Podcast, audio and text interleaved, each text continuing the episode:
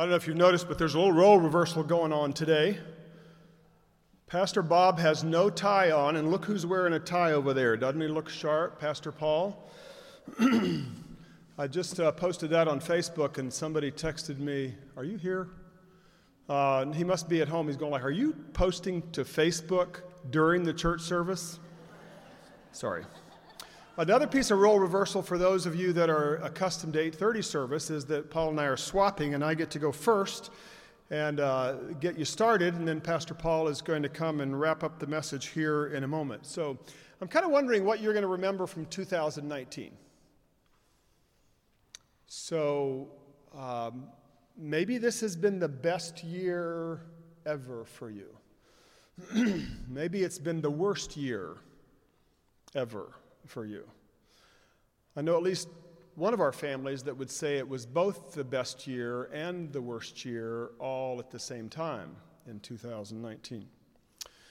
So, as a church body, what we will remember from 2019? Well, for me, certainly it's uh, our 150th anniversary. Big celebration back in May. And I just thought we'd take a couple moments because, uh, especially at 11 o'clock, maybe not quite as much at 8:30, we'll have a lot of folks maybe you're sitting near that uh, you don't usually see at church. And so I want you to do two things, but let me finish the instruction before you do it, okay? I want you to turn to your neighbor and introduce yourself. You can take a minute. We're gonna, this is not like a 10 second, you know, I'm Bob. Uh, this is to, you know, to meet somebody close to you that maybe you don't know very well. And then I want you to uh, to give, give that person a highlight from the anniversary celebration. So look, think back what was your favorite moment. To prompt your memory a little bit, I'll, I'll remind you of some of the things that happened just real quickly. I'm going to go real fast. Maybe something in here will go, oh, yeah, I forgot about that. So we had movie night on the lawn. We had our anniversary shirts, which is actually why I wore my shirt today to remind you it was our anniversary year. We had a tent revival. Uh, we. Um, highlighted 150 Hickory churches, so it wasn't just about us. Uh, sang the Hallelujah Chorus that night. We had a museum back in the Althouse room with Jeremiah Ingold's buggy in it, uh, Christmas ornaments, big dinner on the lawn, huge thing that day. Uh, we had a history movie that we made, and we, we created a history booklet. There was the brush over. We had the covenant renewal ceremony in worship that day. We distributed a booklet on the Psalms, 150 days of prayer sermons on 1 Corinthians. Uh, the Corinth Legacy Capital Campaign was part of this, and that also enabled us not only to get some things done around the church building, but to give mission grants this year to Safe Harbor and Habitat for Humanity. The mayor was here for our anniversary and made a proclamation. We had an exhibit down at the Art Museum earlier in the year. Children had games to play that day. We took a drone picture, scavenger hunt, cookbooks, and what else, right? So turn to your neighbor, introduce yourself to somebody you don't know, and then share what is your highlight from 2019 in our anniversary. So I found myself wondering who wrote Psalm 150 and for what occasion? Uh, was it about a big anniversary or celebration when people came together? Like, is that the time that we certainly gather to praise the Lord? And honestly, I wouldn't be surprised at all if there was some big occasion that prompted the writing of Psalm 150. Just praise the Lord. But maybe one of the reasons we're not told when and who wrote it is simply because a psalm like this can't be situational, right? It shouldn't be limited to times sort of when we feel like it. There's a praise the Lord element of this psalm that, that really is part of our lives whenever, however. And there's a reason that whoever put the psalms together, and we don't know who did that either, put this one at the very end. So the Psalms have been taking us on an emotional roller coaster up and down and reminding us that it's perfectly fine to, to, to say out loud to God, to put into words whatever you're feeling about the moment. And there are certainly a lot of Psalms that are Psalms of lament. And there are Psalms of, of anger and frustration. There are Psalms of deep sadness and grief and hopelessness. But the Psalms end on this note um, intentionally that we would remember that at the end of all that, there's still God. And at the end of all of whatever's happening in our lives, there's reason to praise Him. So the psalm begins and ends with one word in Hebrew. So in your English Bible, more than likely that one word is translated praise the Lord. But it is perhaps the most familiar word in any language hallelujah. Now, here's something I, if I knew, I forgot, which is not unusual at my age, but you, did you know that the word hallelujah never appears in the Old Testament of the New International Version or the New Living Translation. So those are the two most common words that so this is a Hebrew word, hallelujah, and in your translation more than likely it never appears in your English Bible. In the new uh, let's see which one was it? In the New International Version, it occurs once in the New Testament, and that's in Revelation chapter 19. That grand scene where it says they all gather together and they say, Hallelujah. So let's talk about the word hallelujah for just a moment. The word hallelujah has three parts in Hebrew. Let's start from the back. Yah is just the shortened word or shortened form of Yahweh, so it's the name of God. It, the middle part, the lu, is actually the second personal pronoun. So we all know how to correctly say that in Southern, y'all. All right? So the, the y'all is the middle part of it, the Lord's name is the end of it, and the first part is the Hebrew word halal. And so to halal is uh, often used of praise, but it's also used negatively. Sometimes it's used in the Bible and outside the Bible of boasting or bragging. So, whichever team you were pulling for in either one of those semifinal games yesterday, you know, certainly the quarterback for LSU has a lot of reasons to halal, to boast or brag. That's the idea. Or when a player either points to himself or points up or whatever, like that's a halal word. But the, the root idea of the word halal is to shine, so to put a spotlight on someone or something. So if we put those three parts together shine, y'all, Yahweh, then basically the meaning of the word hallelujah is let God shine, y'all. So whatever's happening, let God shine, y'all. All of you, let God shine. That's the idea behind this word hallelujah. And there are about 15 hallelujah psalms in the book of Psalms, some of which begin with the word hallelujah, some of which end with the word hallelujah, and the one that we're looking at today is uh, one that begins and ends with hallelujah. So, the most obvious way to outline Psalm 150 is the best way as well, because it's kind of evident when you read it with any sort of careful attention. The word, uh, the, the, the psalm answers four questions about your praise, your hallelujahs where, why, how, and who. So we're going to look through those for just a moment here. First of all, where? In verse 1, where do you hallelujah? And there are two answers praise God in his sanctuary, and second, in his mighty heavens. So, from a Jewish perspective, the sanctuary is the temple in Jerusalem. And so, the idea here is there's a physical place with a prescribed kind of worship and a, a, a prescribed time of worship. And it was the gathered people of God when they enter into formal worship. Praise God in his sanctuary. We would say, Praise God when you come to church. And then there's that second part where do you praise God in his mighty heavens? The word that's used for heavens here is this form of it is only used four times, once here in Psalm 150, and the other three all in Genesis chapter 1. So, this is a word that in older translations is translated firmament, and it means the space between us and whatever's out there. So, for the ancients, there was kind of a dome or whatever, and the firmament is between us and them. It certainly was a place of, uh, we don't know what's there and how it all works. For us, we know a whole lot more about it through our modern methods, but it's still very unfathomable to us. And that's why it's mighty, right? The mighty heavens, the heavens space itself represents the glory and the power of God. Uh, I don't know how many of you either saw in person or saw pictures of the incredible sunset on Friday night. I saw them all over Facebook. This is maybe what the psalmist has in mind when he's imagining what, what are the heavens like?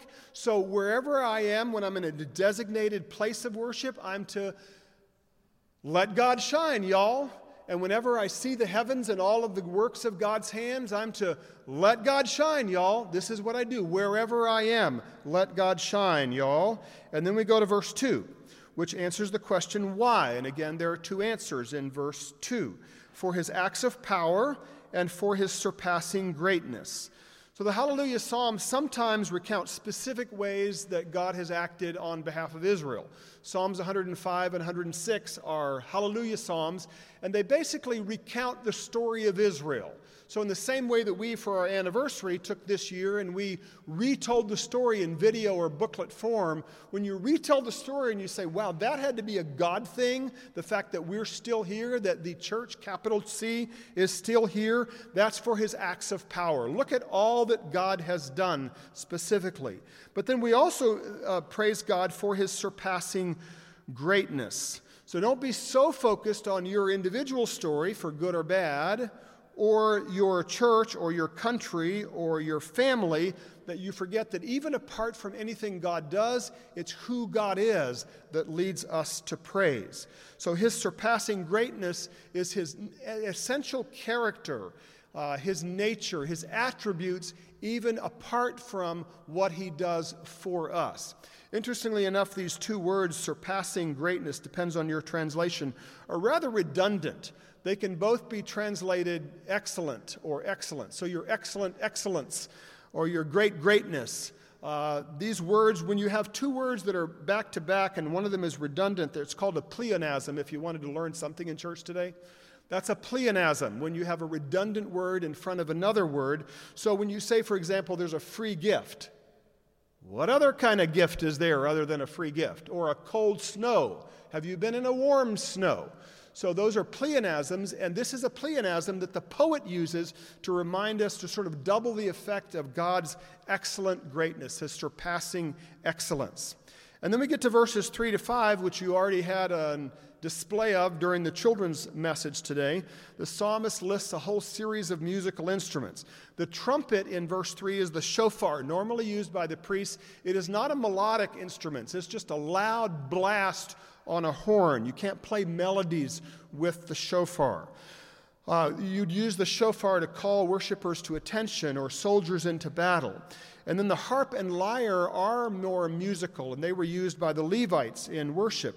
The timbrel was normally played by women, uh, and the priests and Levites would not have been female. So, again, by uh, referring to the timbrel and dancing, the psalmist is including both genders in this time of worship. Strings and pipe were for lay people, probably to accompany what the Levites did, and cymbals also used just with that clash.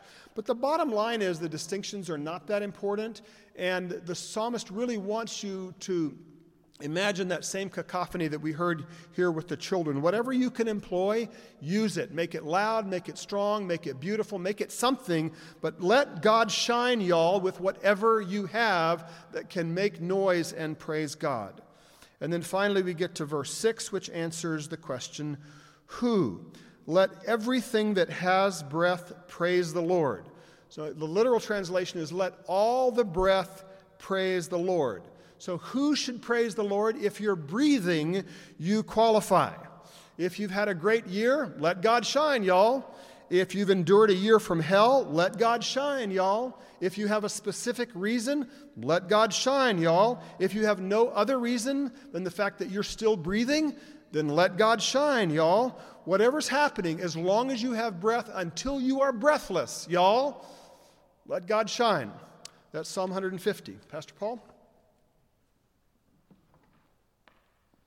All right, on the whole, like Bob wore a sweater and, and I wore a tie, I would just say on my on my behalf, have anyone ever wanted to know what a can of biscuits in the grocery store feels like? You touch me anywhere too much and they'd be like, you know, I'm right outside. Christmas, this time between Christmas and New Year's, you don't know what day it is. You're full of cheese.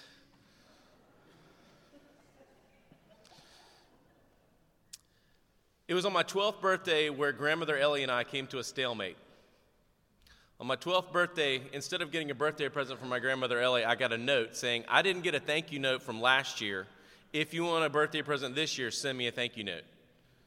I have never gotten a Christmas present or a birthday present from her since. Because I was like, nope.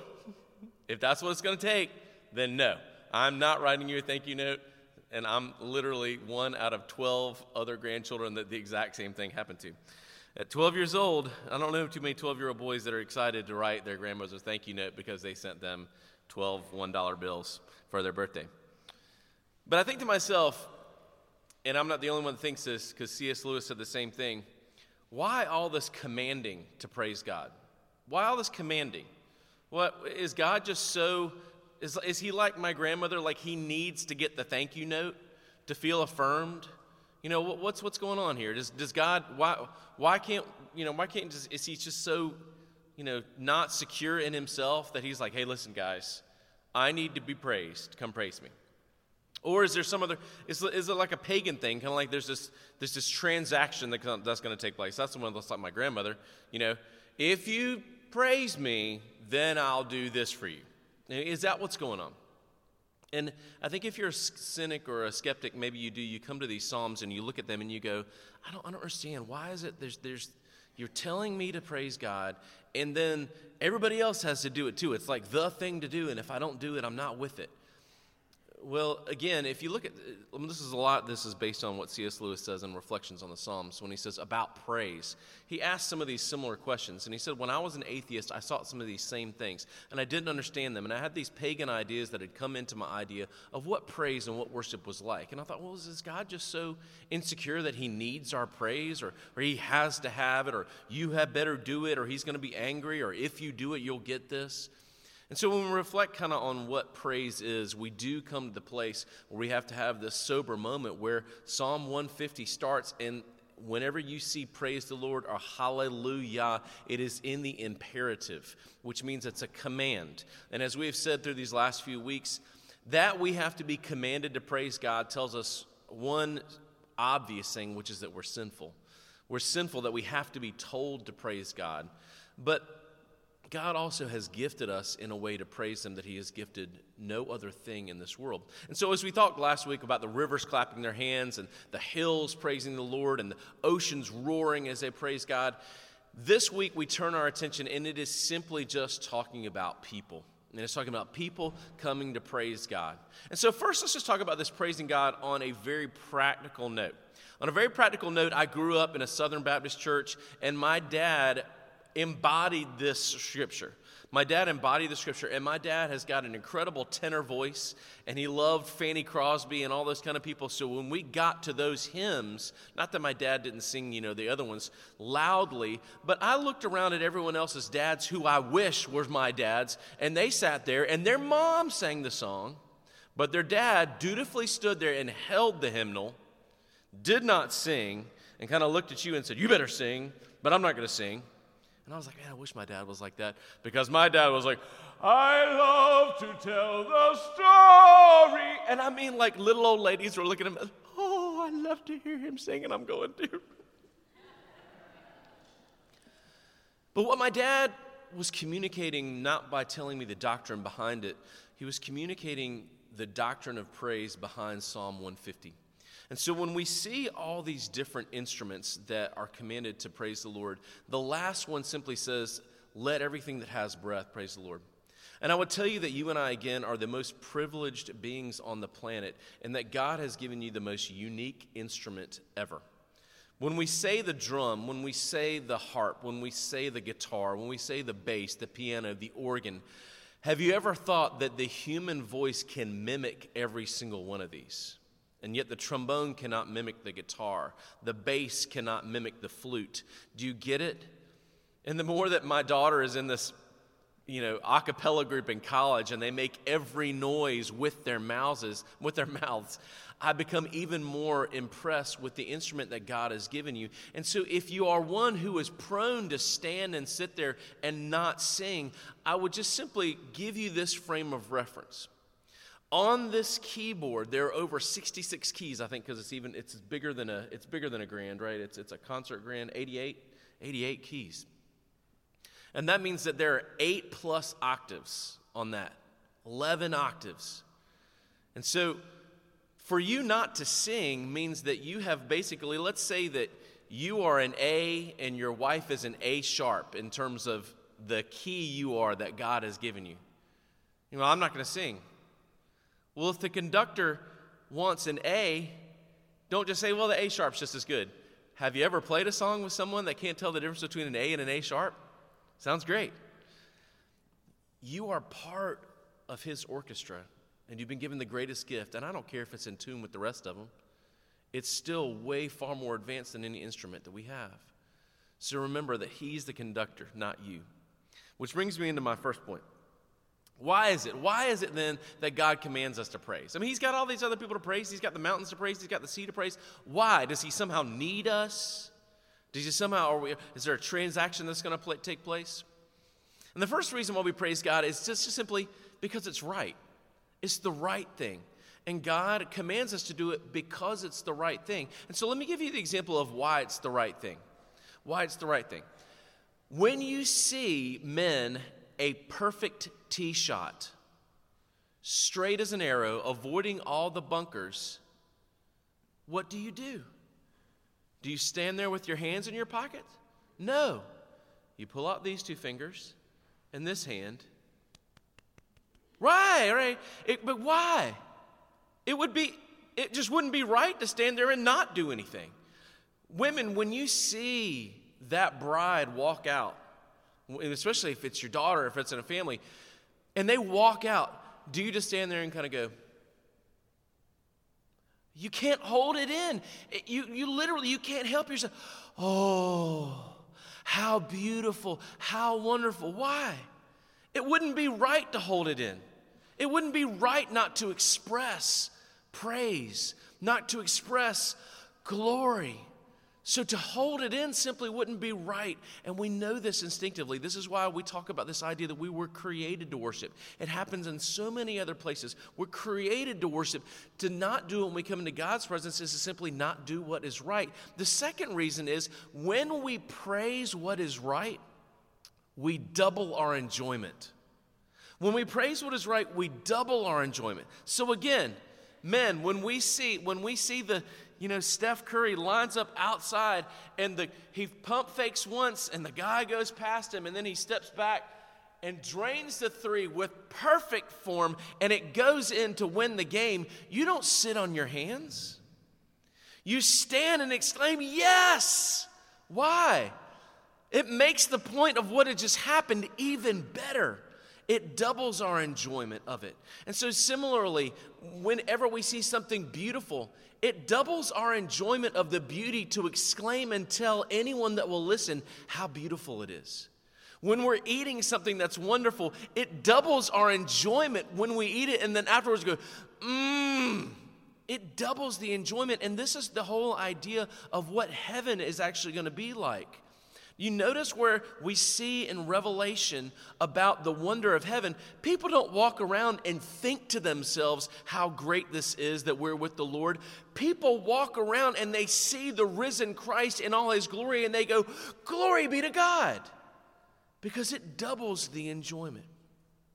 But finally, even for us, and this is the part where we admit our weaknesses, worshiping focuses us on the Lord and God reveals his presence to sinful people best in worship. Best in worship. Now, when you think about it, worship is the time, and you think about your church, where are your chairs directed? Where are the pews directed? Up front. There's, there's a central focus. Whether you're looking into a book to read, to read the hymn, to sing it, or you're looking, at a, you're looking at a screen, what again? Your focus is directed. And as your focus is directed, you should lose track of yourself and focus on the Lord. But we think to ourselves, but that doesn't happen. That didn't happen. It's so hard for me to focus.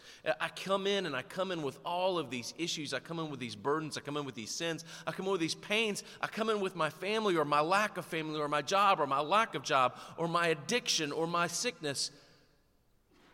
And yet, what we need in all of that is God's presence. And so, work, worship allows us, when we have a recognition of God, to have a realization of what life is all about. Now, again, to go back to golf, if you've ever tried to perfect your golf swing, they will stick you in this circle. And it's a metal circle. And I don't know if any other men have been in this. My dad played golf at Duke, so I got put through all this kind of mess as a kid. And you got to get in this metal circle that goes around you, and you have your swing and it causes you to focus everything you're doing on not clang hitting that, that metal ring around you with your club. And the more you focus on it, the more you forget about, you know, your hips or your whatever, and you just begin to focus on going, and all of a sudden your shot goes straight. Well, in the same way, when we come into worship, we focus on the Lord. And not that our problems go away, but our problems are put into their correct perspective. When I was in Guatemala, the first, second trip that we went to Guatemala, I came down with the Montezuma's whatever in the middle of the night, about the third night we were there. And I couldn't move. I was so sick that any movement was going to just bring me over the edge. And all I could do was look at a spot in the ceiling where the water was dripping through and focus on that and just sing songs in my head. And it was the only thing that got me through to daylight. And the, the same thing they tried to do to Danielle when we had our baby. They were like, when we had Molly, they were like, just pick a point in the room and focus on it and look at it. And, and she was like, shut up. But when we focus on the Lord, it's not that our problems go away, but they're put into perspective because we see that they're nothing in comparison to the size of our God. And what we need most is recognition of His presence and His power, and that happens in worship. Let me pray for us. Jesus, thank you so much. Thank you for giving us the greatest instruments in the world. And Lord, teach us to sing to you with pride in you, with joy in you, that we would not be able to hold our praise in because of how good you are. As the psalmist said, because of the mighty works that you have done. Jesus, come. Stir in us where we have grown cold. Soften us where we have grown hard. Reawaken us, Lord. As David said, restore to us the joy of our salvation and renew a right spirit within us. Lord God, we love you. Teach us to love you more deeply. It's in your awesome name we pray, Lord. Amen.